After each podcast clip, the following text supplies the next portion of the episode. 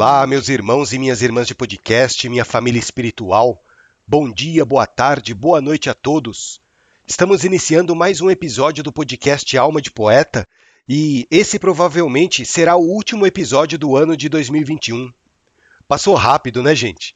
Parece que foi ontem que eu gravei o primeiro episódio do Alma de Poeta e nós já estamos completando nove meses de existência. Gratidão a vocês que estão acompanhando os assuntos, a vocês que participaram mandando mensagens. Esse foi um ano muito bom para mim por conta dessa interação que o podcast me proporcionou com pessoas tão maravilhosas. E para encerrar o ano, eu quero falar um pouquinho sobre o Orixá Regente de 2022.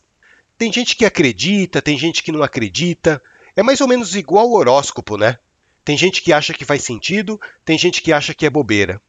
É difícil até da gente entrar num consenso de qual vai ser o orixá regente, né? Mas isso está se tornando meio que uma tradição na Umbanda, sabe? Assim como na astrologia as pessoas apontam determinados planetas como sendo o regente do ano novo, na Umbanda a gente sincretiza esses planetas com os nossos orixás. Meu nome é Evandro Tanaka, eu sou médium umbandista, e nesse ano que passou a gente falou muito sobre Umbanda, espiritualidade, mediunidade e também poesias de um preto velho.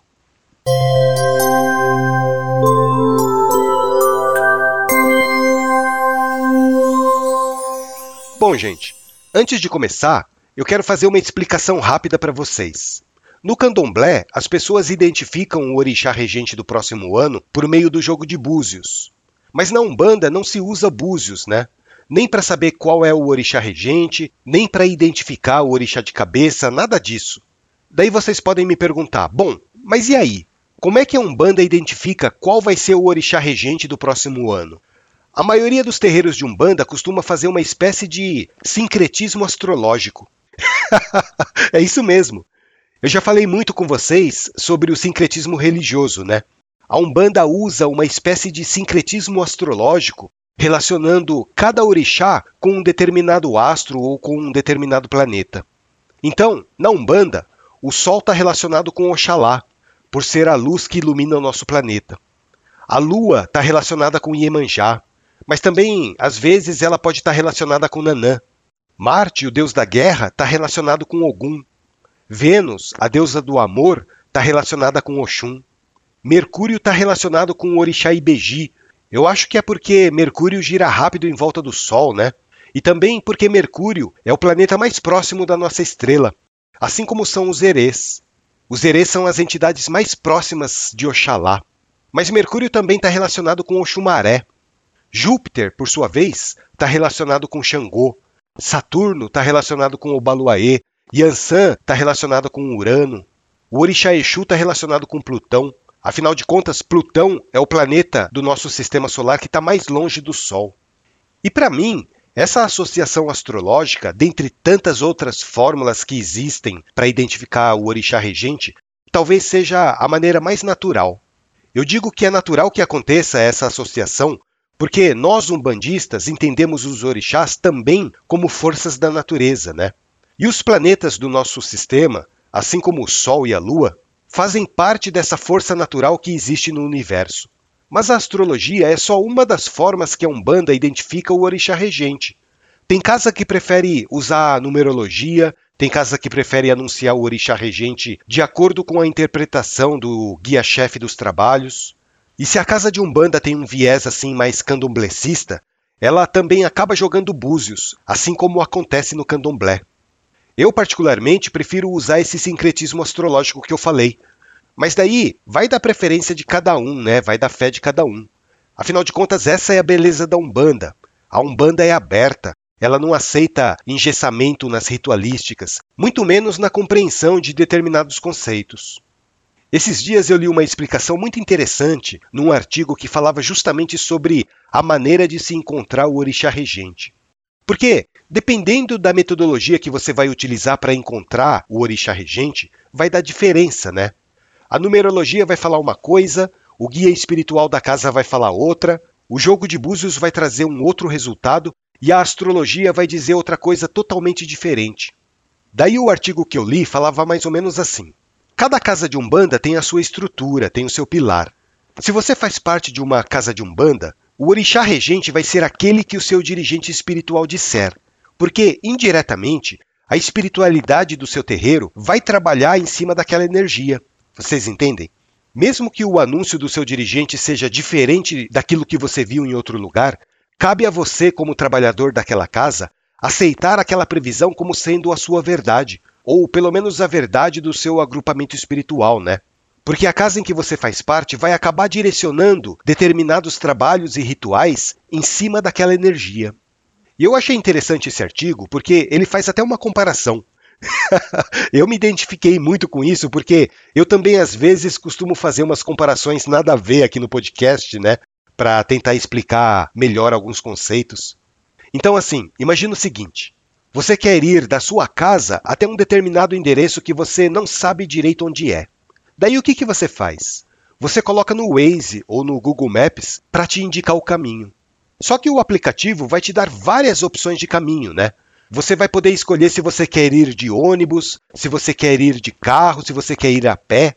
Em cada uma dessas situações, o aplicativo vai te dar um caminho diferente.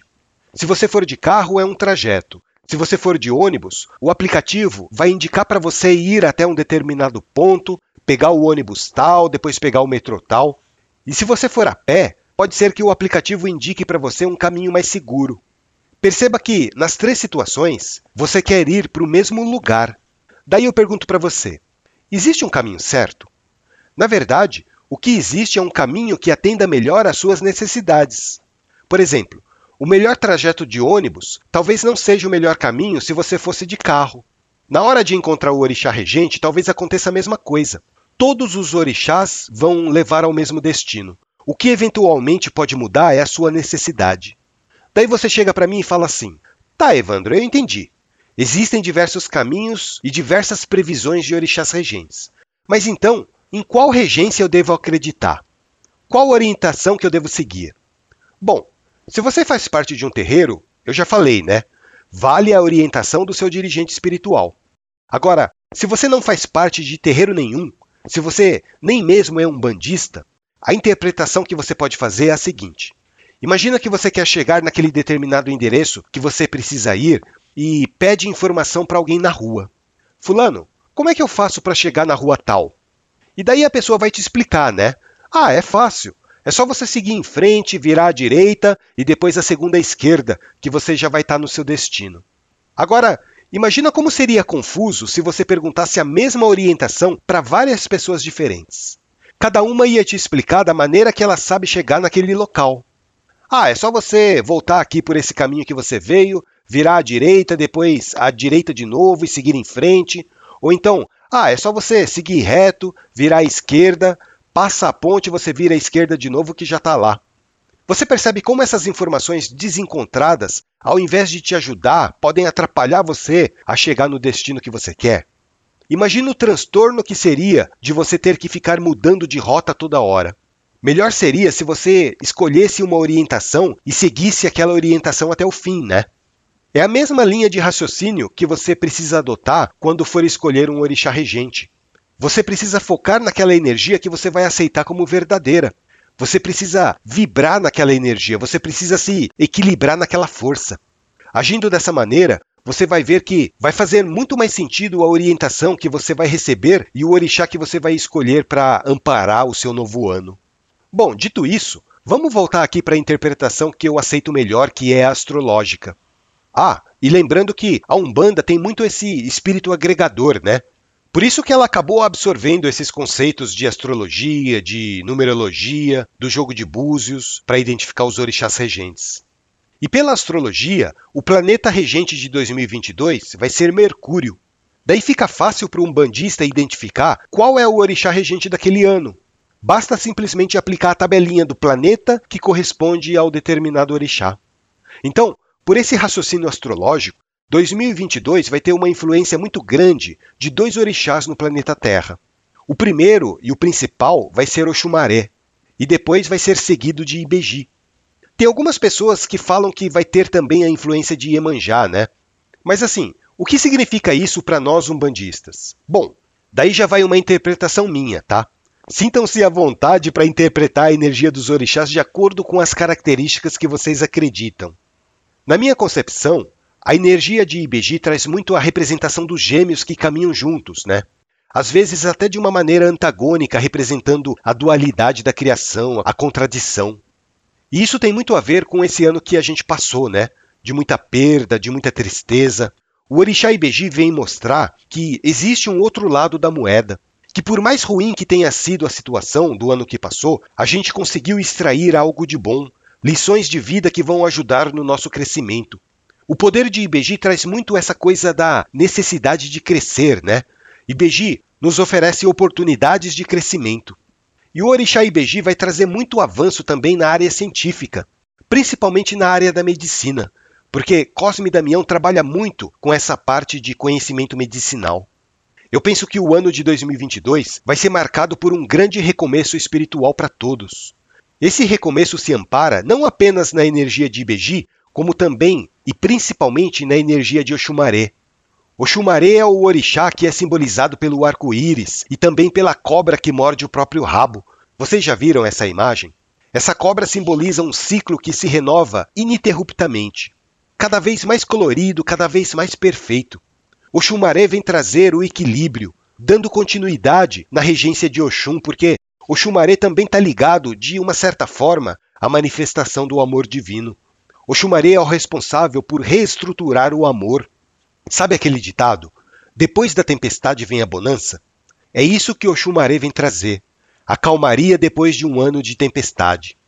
Eu penso que 2022 será o ano do recomeço para muita gente, né? Tudo aquilo que foi destruído em 2020 e 2021 terá uma nova oportunidade de recomeço. E tudo isso graças à energia de Oxumaré, que, como eu disse anteriormente, é simbolizado pela cobra mordendo o próprio rabo. Ou seja, o Xumaré é aquele que reabre os ciclos da vida. E essa irradiação vai trazer para muita gente a possibilidade de tirar da gaveta aquele projeto, de iniciar a mudança que foi planejada, de colocar em prática aquilo que foi idealizado, de renovar a vida. 2022 vai ser o ano para a gente iniciar a transição que nós queremos para a nossa vida, seja uma transição espiritual, seja uma transição material. O Xumaré também está muito ligado à prosperidade em todos os sentidos, né? O Xumaré também é representado pelo arco-íris. Na África, o arco-íris representava a força de Oxumaré que faz estancar a chuva, ou seja, é a força que faz parar os dias difíceis para trazer a paz e a prosperidade. Eu acredito que em 2022, pela regência de Oxumaré e Beji, as pessoas estarão muito melhores de saúde, com melhores condições financeiras, num ciclo de recomeço, numa transição que vai trazer muitos benefícios. Por esse motivo, 2022 tem tudo para ser um ano muito melhor do que o ano de 2021. E eu queria terminar o ano aqui passando para vocês uma poesia que fala justamente sobre Oxumaré, uma poesia que nos foi passada pelo plano espiritual e que, poeticamente, vem explicar um pouquinho da natureza desse orixá. Espero que vocês gostem.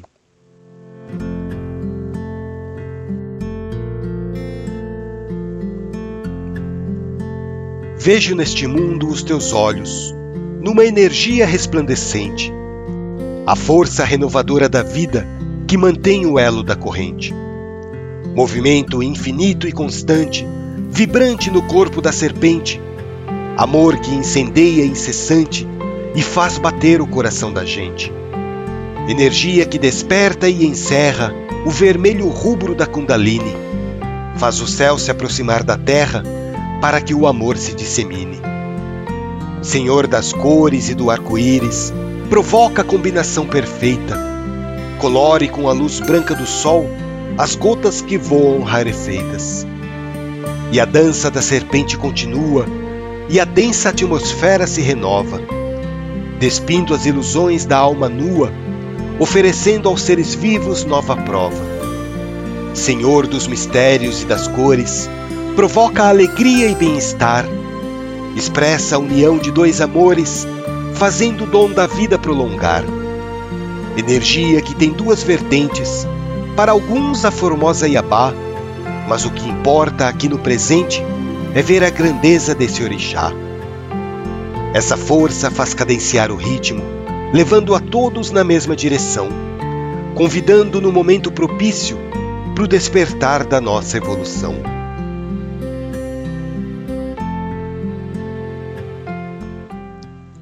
E Oxumaré é bem isso, né? A força renovadora da vida. O movimento infinito que é representado pelo corpo de uma serpente que morde o próprio rabo. O amor incessante e intenso de Deus que traz a paixão, que faz a vida se tornar mais colorida. O Xumaré é o poder divino que nos leva todos na mesma direção, convidando todos nós para o despertar da nossa própria evolução. Eu quero deixar aqui mais uma vez o meu sentimento de gratidão a todos vocês que prestigiaram o podcast Alma de Poeta nesse ano que passou, para mim foi um ano de muito desafio por ter iniciado esse projeto para difundir um pouco mais a religião da Umbanda, bem como falar sobre assuntos que envolvem mediunidade e espiritualidade. Talvez eu não tenha conseguido atingir a expectativa de algumas pessoas por causa das minhas limitações como ser humano, mas eu garanto para vocês que eu fiz o meu melhor. Cada episódio que eu gravei foi com muito amor, com muito carinho, tanto por vocês como por essa espiritualidade maravilhosa que nos acompanha. Muito obrigado a todos que entraram em contato comigo, deixando mensagens de incentivo, de carinho. Eu fiquei muito feliz com a participação de vocês e eu espero que em 2022 a gente possa estreitar ainda mais esses laços que estão sendo construídos por meio do podcast. E eu vou terminar esse episódio aqui tocando um ponto em homenagem a esse orixá que vai reger o ano de 2022. Salve o nosso pai Oxumaré! Ah, Roboboi, meu pai! Um grande abraço para vocês e feliz ano novo a todos, com muita prosperidade, muita paz e muito amor. Mare, mare, mare. Mare, mare, mare, mare, oxo, mare, mare, mare. Mare, mare, mare. Mare, mare, mare, mare. no tempo, ele gira no sol, sobre as cores do arco-íris e a claridade do sol. Tempo ele é cobra, tempo ele é mulher, a força da natureza ele é, oxo, mare, mare, mare.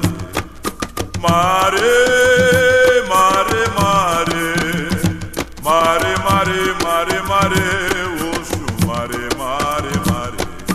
Mare, mare, mare. Mare, mare, mare, mare, oxo, mare. Ele gira no tempo, ele gira no sol, sobre as cores do arco-íris e a claridade do sol. Tempo ele é cobra, tempo ele é mulher. A força da natureza ele é. Oxo, mare, mare, mare. Mare